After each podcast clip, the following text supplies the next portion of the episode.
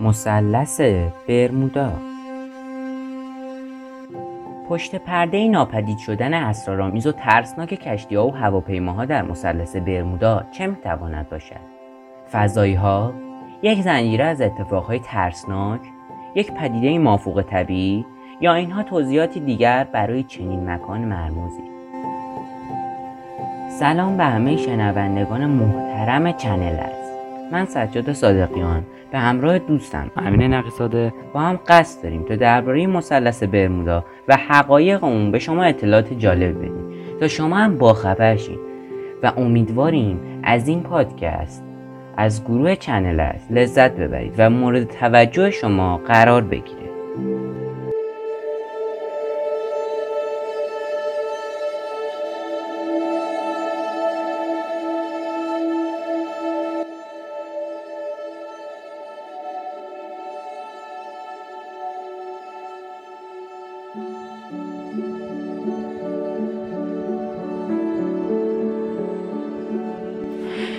مثلث برمودا یا مثلث شیطان. گورستانی از کشیها هواپیما و آدمهایی که از این منطقه مرموز عبور کردند و جان سالم به در نبردند و به طرز مرموزی ناپدید شدند. ماجرا از دسامبر 1945 چند ماه بعد از پایان جنگ جهانی دوم آغاز شد. پنج فروند هواپیمای افکن اونچر نیروی در نیروی دریای آمریکا برای مأموریت آزمایشی از پایگاه فلوریدا به پرواز درمانده به سمت اقیانوس اطلس رفتند تمام خلبان ها و خدمه کاملا با تجربه کار بلد بودند و در تمام هواپیماها تجهیزات لازم موجود بود و برنامه پرواز بسیار ساده بود.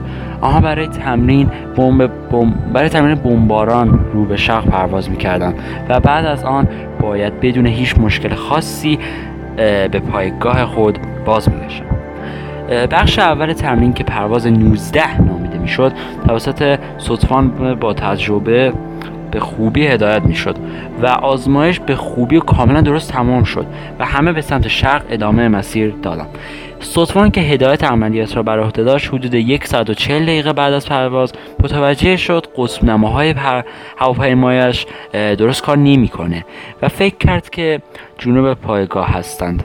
سلطان از پایگاه درخواست مختصات کرد و به آنها اعلام موقعیت قرمز کرد و آنها به او توصیه توصیه کردند به سمت شمال برود. اما این توصیه آنها را دقیقا به سمت اقیانوس هدایت کرد. سلطان خیلی دیر متوجه این موضوع شد. زمانی که هواپیما سوخت لازم برای بازگشت را نداشتند. بعد از چهار ساعت پایگاه پیام، پایگاه پیامی از سلطان دریافت کرد که به که او به خلبانهای دیگر توصیه می‌کرد که روی آب فرود اضطراری انجام ندهند. و این آخرین پیامی بود که پرواز 19 از پرواز 19 موجوده. دیگر هیچ خبری از هواپیماها نشنیدیم. بیش از دو دویست هواپیما و کشتی های متعدد نیروی دریایی در اقیانوس اطلس به جستجو پرداختند آنها دنبال نشانه های از پرواز 19 بودند ولی متاسفانه هرگز نشانه ای پیدا نکردند و مجبور به بازگشت به پایگاه شدند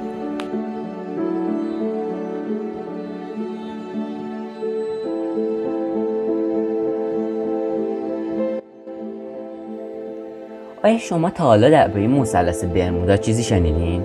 خب حالا می‌خوایم درباره اون صحبت کنیم. برمودا مرکز مجمع الجزایر صدها جزیره مرجانیه که ژان برمودا اون رو در اوایل قرن 19 کشف کرد. مثلث برمودا ناحیه‌ای در اقیانوس اطلسه که تقریبا دو برابر ایالت‌های باهایمای برزیله. سراسر منطقه شبیه یه مثلث بسیار بزرگه که یکی از رأسهاش در میامه ایالات متحده رأس دیگش در سانخوزه پورتوریکو و سومین رأسش در جزایر برموداست این مکان در نیمه دوم قرن بیستم به خاطر گزارش های فراوان از ناپدید شدن کشتی ها و هواپیماها خیلی مشهور شد. ترسناکترین نقطه اقیانوس کوچه طوفان یا همون مثلث شیطانه. بریم درباره موقعیت این اواخر قرن 20 یه نویسنده آمریکایی مرزهای منطقه رو به صورت یک مثلث تعیین کنه بعدها محققین دیگری این مرزبندی رو تغییر میدن و حالا میگن این منطقه به صورت یک بیزی یا یه دایره بزرگه که حداکثر 4 میلیون کیلومتر مربع وسعت داره و میشه گفت که یکی از پر رفت آمدترین خطوط دریایی و هوایی از اینجا عبور می‌کنه.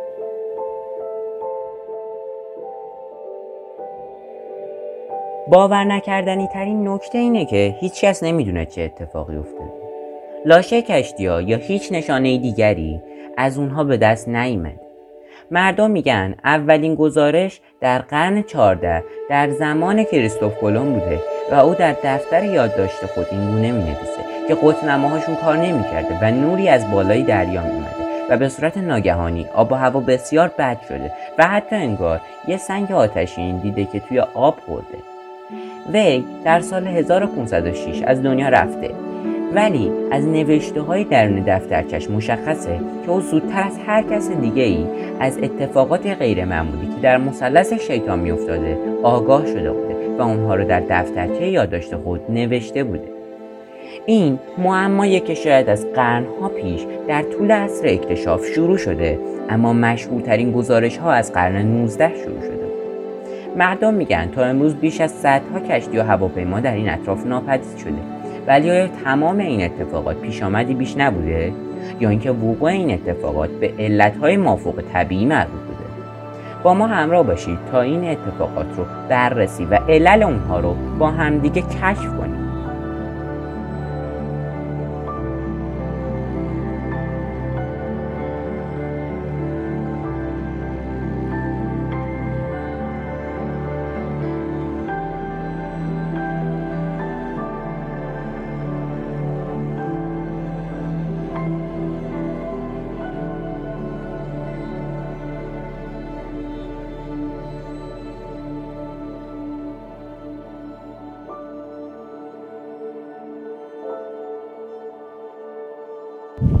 برای مثال یک کشتی خیلی معروف به اسم US Cyclops توی منطقه گم میشه.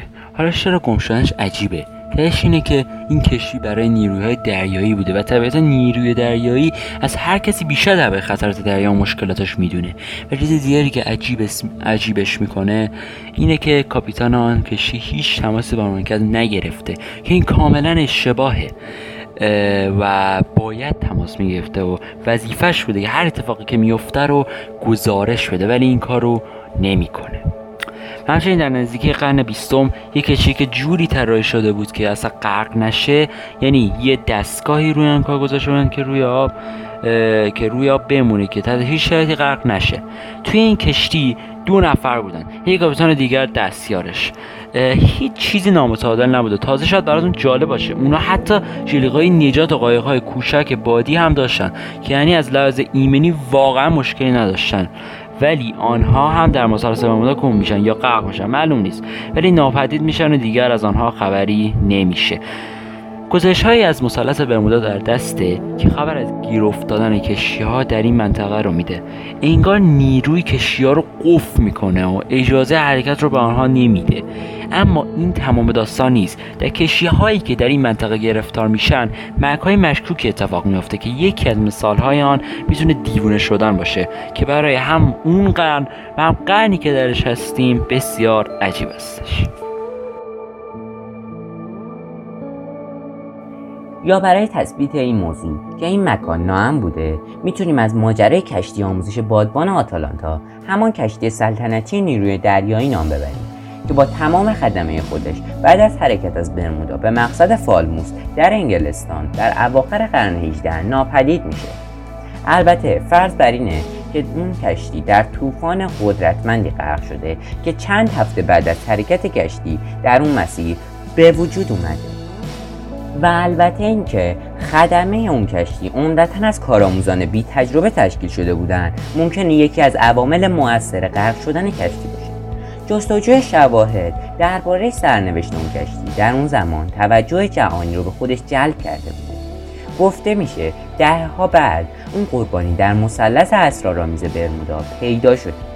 ادعایی که توسط تحقیقات نویسنده مشهور در سال 97 میلادی به شدت رد شده.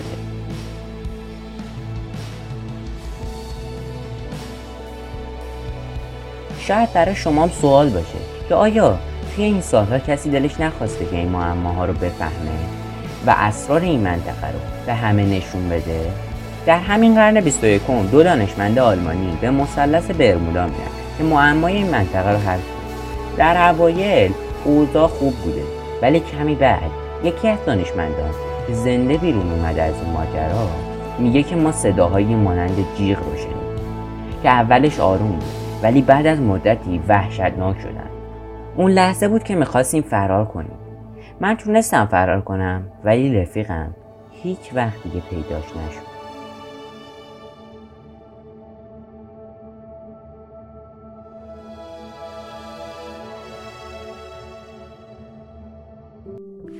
ما می‌خواهیم بدانیم که آن کشتی ها و هواپیما واقعا چرا ناپدید شدن.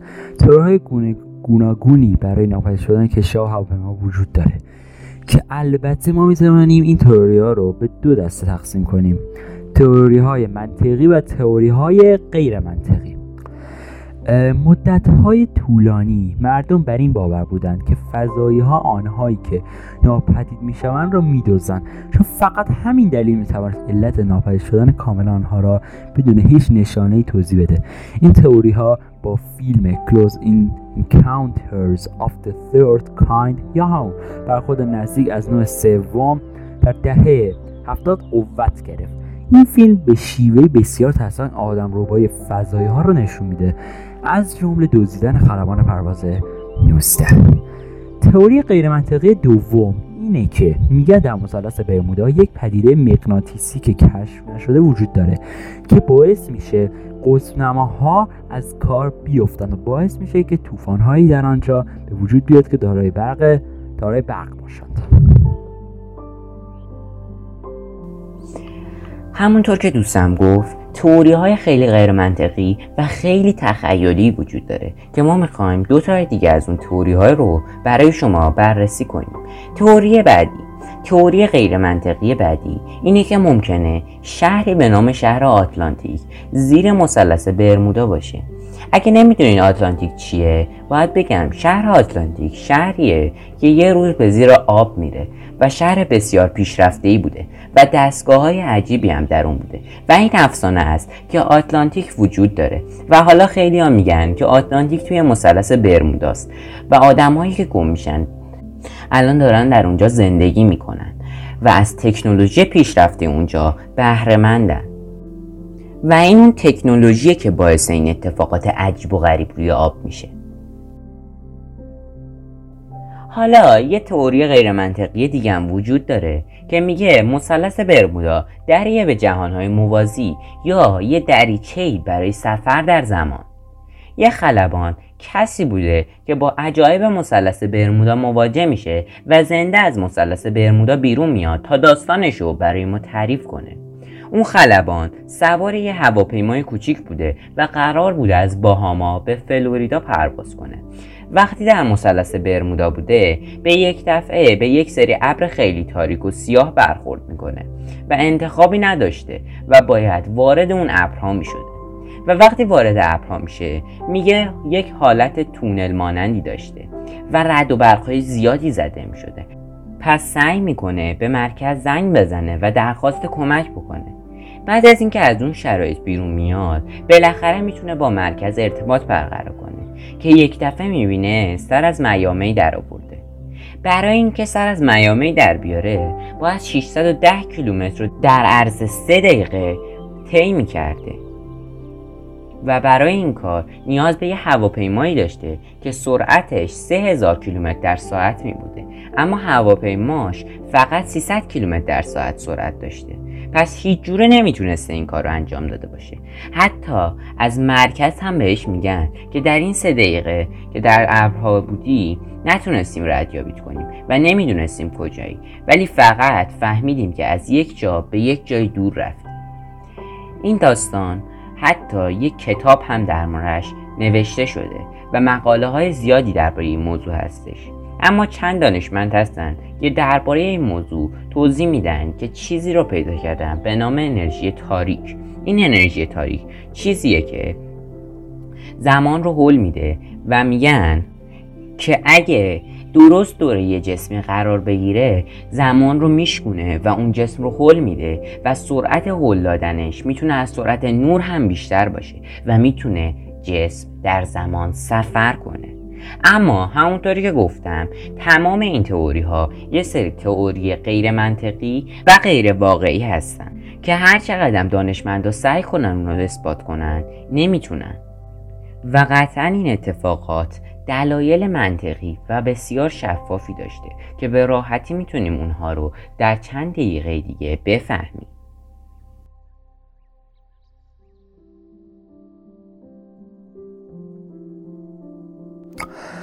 گزارش های در اینجا پر از معما است. مثلا پیدا کردن کشتی های سرگردان و بدون خدمه غیرعادی بود. از آنجایی که قسمتی از مثلث بمودا در دریای سارگاسو قرار گرفته نوردان قدیمی از آبهای آرام این منطقه ترس داشتن. نبود بادهای شدید عبور از این منطقه را بسیار سخت کرده بود و کشتی متعدد هفته ها و ماهها را و ماهها را روی دریا پشت سر میگذاشتند. تا از این ناحیه خارج شوند. بعضی اوقات هم با ناامیدی قایقهای پارویی را روی آب انداخته و سعی می‌کردند قبل از مردن از فرط گرسنگی و تشنگی نجات پیدا کنند. در کشتی های سرگرد... کشتی سرگردان می شدند و سالها و سالها بدون خدمه دریا نوردی می کردند در سال 2015 کشتی باری هنگام کشیرانی در همان منطقه های منطقه هایی که طوفان از روی مثلث برمودا عبور می کرد ناپدید شد. لاشه کشتی در اعماق اقیانوس پیدا شد اما نشانی از خدمه ها نبود. سوال اینجاست که مگر آنها نمی‌دانستند دارن به سمت طوفان حرکت می کنند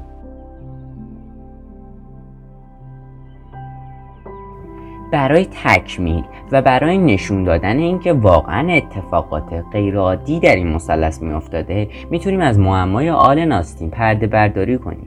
در اواخر قرن 19 آلن به طول 210 فوت از لندن به نیویورک حرکت می‌کرده. در نزدیکی مثلث برمودا به این منطقه متروکه برخورد می‌کنه. همه چیز خوب به نظر می‌رسیده. با اینکه این کشتی ناشناس در شمال دریای ساراگوسا در حرکت بوده اما خدمش گم شده بودن. کاپیتان از آل ناستین درخواست می‌کنه تا دو روز روی این کشتی متروکه مشاهده انجام بده تا مطمئن بشه که این کشتی تله نیست. بعد از دو روز بدون هیچ پاسخی از سوی کشتی کاپیتان با خدمه خودش وارد کشتی متروکه میشه. تا محموله که به خوبی بسته بندی شده بوده و هیچ نشانه ای از خدمه در اون وجود نداشته رو پیدا کنه.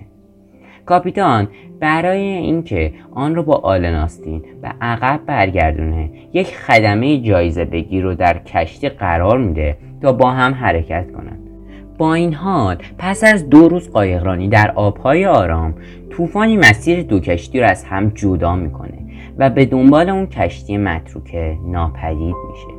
طبق داستان ها روزها پس از طوفان مراقب کاپیتان می‌تونست کشتی رو از طریق دوربین خودش ببینه و متوجه بشه که کشتی بار دیگه بی هدف به دورتر میره. سرانجام پس از ساعتها تلاش آل ناستین توانست به کشتی برسه. اما عجیب این که هیچ کس در کشتی نبود. با این حال نسخه دیگری از داستان وجود داره که نشان دهنده تلاش بی اونها برای بازگرداندن کشتی به خشکیه. اما قبل از اینکه آلناستین کشتی نفرین شده رو رها کنه با همون سرنوشت به کار خودش پایان داد. گزارش های دیگه حاکی از اینه که این کشتی متروکه یک بار دیگه دیده شده. اما این بار خدمه جدا از خدمه جایزه بگیری که آلن روی اون کشتی قرار داده بود در اون کشتی بوده. ناپدید شدن کشتی ظهور دوباره و غیبت خدمه جایزه بگیر داستان بسیار جذابه. این داستان ها بیشتر شبیه رازهای مثلث برمودا هستند مثلثی که ظاهرا هیچ شانسی برای افشای حقایق اون وجود نداره. اما این کاملا یک گزاره غلطه. و قطعا ما می‌تونیم در قرن 21 اسرار اون رو به سادگی فاش کنیم. حقایقی که ما اونها را تبدیل به اسرار مثلث برمودا کردیم به سادگی با علم امروز حل میشن.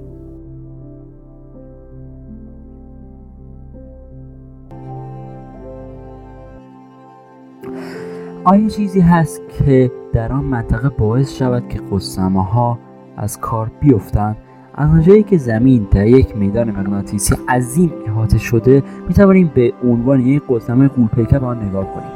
این میدان از درون هسته داخلی زمین به وجود می آید که مقدار بسیار زیادی آهن و نیکل مذاب به طور مداوم در حال حرکت هستند و چون سوزن قسمه هم مغناطیسی است به سمت قطب که میدان مغناطیسی قوی تری دارد جذب می شود و در این مورد و در این مورد خاص قطب جنوب مغناطیسی است. این نکته ممکنه شما رو گیش کند چون قطب جنوب مغناطیسی به قطب شمال جغرافیایی که ما در نقشه داریم نزدیک است و قطب نم قطب نما همیشه قطب شمال را نشان می‌داد و چون به مغناطیس قطب جنوب مغناطیسی واکنش نشان می‌دهد و این نکته بسیار مهم است که بدانید قطب های مغناطیسی ثابت نیستند و به مرور زمان جابجا می شوند و حتی در گذشته وارونه شدند. و به تفاوت بین قطب مغناطیسی زمین و قطب جغرافیایی انحراف مغناطیس گفته می شود. و انحراف مغناطیس هم تغییر می‌کنه و می‌تواند تا 20 درجه باشد.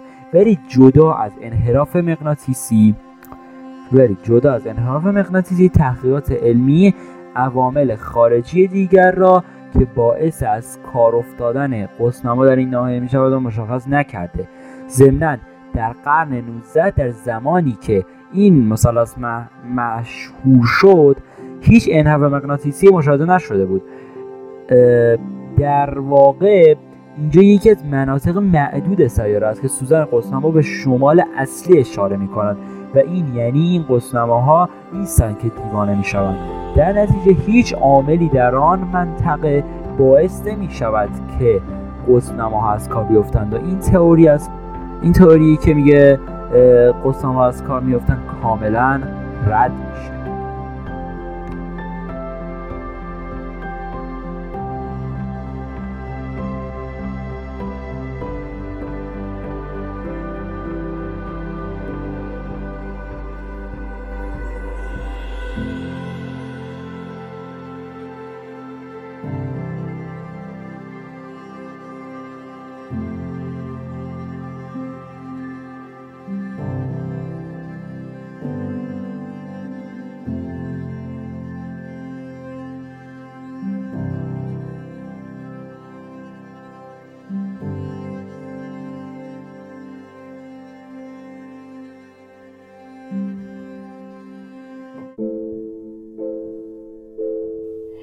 بیاید پدیده هایی که در این منطقه اتفاق میفته رو به دو گروه تقسیم کنیم. گروه اول محصول حوادث یعنی همون چیزی که هواپیماها و کشتی ها رو به پایین می‌کشه و غرق می‌کنه. گروه دوم محصول ناپدید شدن یعنی چیزی که باعث میشه تا این هواپیما و کشتی ها دیگه پیدا نشن یکی از توضیحاتی که در تحقیقات رسمی در مورد از دست دادن هر هواپیما یا کشتی ذکر شده خطای انسانیه. اما این موضوع به تنهایی موجب همه اتفاقات ناگوار نشده بلکه علل دیگری هم وجود داره.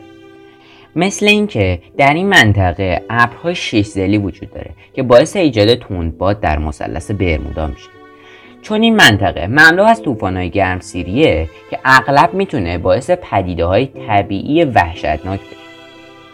توی مثلث برمودا گردبادهای دریایی وجود داره که تقریبا شبیه طوفاناییه که در بالای آب ظاهر میشه. سرعت گردباد دریایی می‌تونه به بیش از 100 کیلومتر بر ساعت برسه و همزمان می‌تونه چندین حادثه رو در یک مکان رقم بزنه.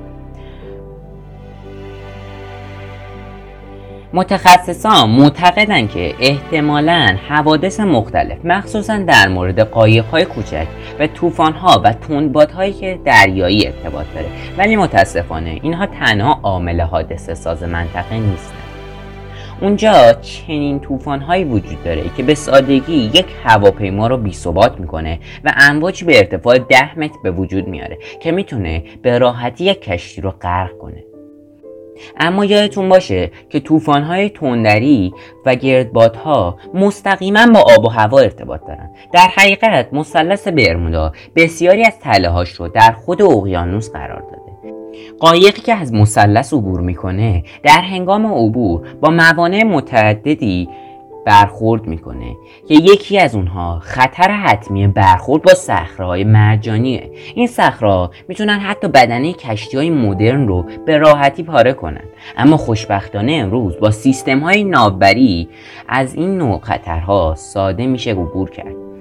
اما این صخره هنوز هم عامل شکستگی کشتی ها هستن.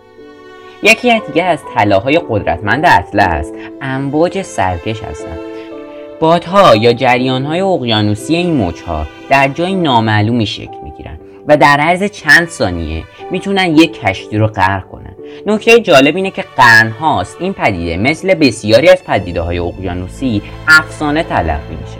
مهم اینه که این امواج سرکش با سونامی اشتباه نشه. سونامی ها امواج بزرگی دارن ولی کمی متفاوت هستن. سونامی به جابجایی حجم زیادی از آب که معمولا ناشی از زلزله در وسط اقیانوس برای همین سونامی زلزله هم نامیده میشه. در واقع از قرن 17 تا کنون حداقل 6 سونامی در مثلث برمودا اتفاق افتاده که چند تای اونها مثل سال 1967 در جزایر ویرجین 1918 در پورتوریکو و 1964 در جمهوری دومینیکنه یکی از آخرین موارد در فهرست پدیده های ما که باعث حادثه در مثلث برمودا میشه گودالهای زیردریایی هستند قار زیردریایی با سقف فرو ریخته تبدیل به گودالی میشه که ممکنه صدها متر عمق داشته باشه و تونل هایی که قارهای دیگر رو به هم وصل می‌کنن. بسته به حرکت جزر و دریا جریان های بسیار قوی آب از این تونل ها عبور می‌کنه و زمانی که به سطح دریا می‌رسند به کشتی آسیب جدی می‌زنند و آنها را از بین می‌برند.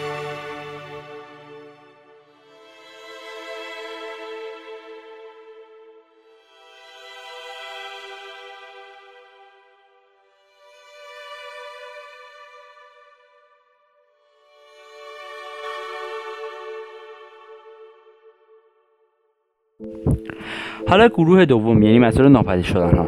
اینجا جریان های اقیانوسی را داریم که شبیه رودخانه هایی هستند که داخل اقیانوس ها جریان دارند که یکی از مشهورترین جریان ها جریان عظیم گلف استریم است. که آبها را از مثلث برمودا در طول اطلس تا انگلستان هدایت کرده و به تنظیم آب و هوای اروپای شمالی کمک می‌کنند و اگر این جریان نبود زمستانهای آن منطقه بسیار شدیدتر میشه این جریان سرعتی حدود 5 کیلومتر بر ساعت داره و از اونجایی که خیلی بزرگه طی چند روز می‌توان یک کشتی سرگردان یا یک هواپیمای سقوط کرده را صدها کیلومتر جابجا کنه. پس اگر کسی دنبال کشتی غرق شده ای میگردد به هیچ شما نمی‌توان آن را پیدا کند. آبهای مثلث برمودا در بیشتر قسمت ها خیلی عمیق نیستند ولی چند گودال بزرگ دنیا را درون خودشان پنهان کردند. این گودال ها به قدری عمیق هستند که انسان نمی‌تواند به خودی درون آنها را کشف کند. گذشته از اینها هر چقدر این گودال ها را این گودال ها عمیق تر باشند فشار را بیشتر است و همین عامل دسترسی به گودال ها را بسیار سختتر می‌کنه. گودال طولانی پورتوریکو عمیق ترین مکان در اطلس است و حدود 8 کیلومتر عمق دارد و هرگز نمی‌توان کف آن را دید و اگر یک کشتی در گودال پورتوریکو غرق شود به هیچ وجه پیدا نمی شود و یکی جذابترین چیزهای مثلث برمودا یک آتشین است.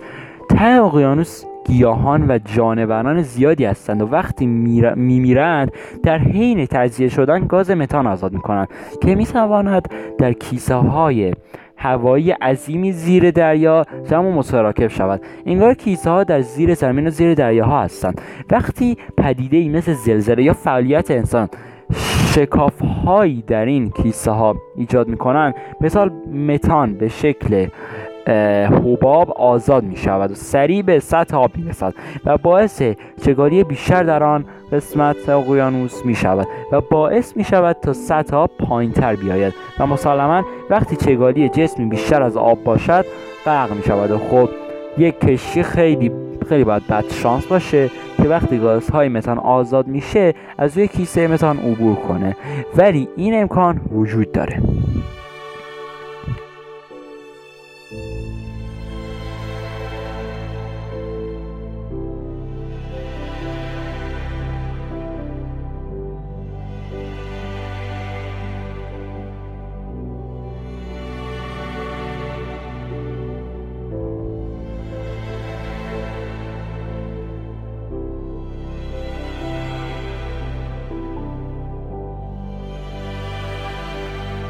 وقتی به حوادثی که در این منطقه رخ داده نگاه عمیقی می‌کنیم متوجه این موضوع مهم میشیم که این حوادث طبیعی بیشترین علتها رو توضیح میدن چند قرن پیش مثلث برمودا منطقه وحشتناکی به حساب حتی منطقه متروکی بود و همه از اون میترسیدن ولی کم کم اسرار اون آشکار شد و ایده اینکه مثلث برمودا جز مکانهایی که نباید در اون پا گذاشت از بین رفت. و ما خوشبختیم که در زمانه زندگی می‌کنیم که همه مشکلات با چیزی به نام علم حل میشه و ما به لطف و علوم از ناشناخته ها دورتر و دورتر و به حقیقت ها نزدیکتر میشیم.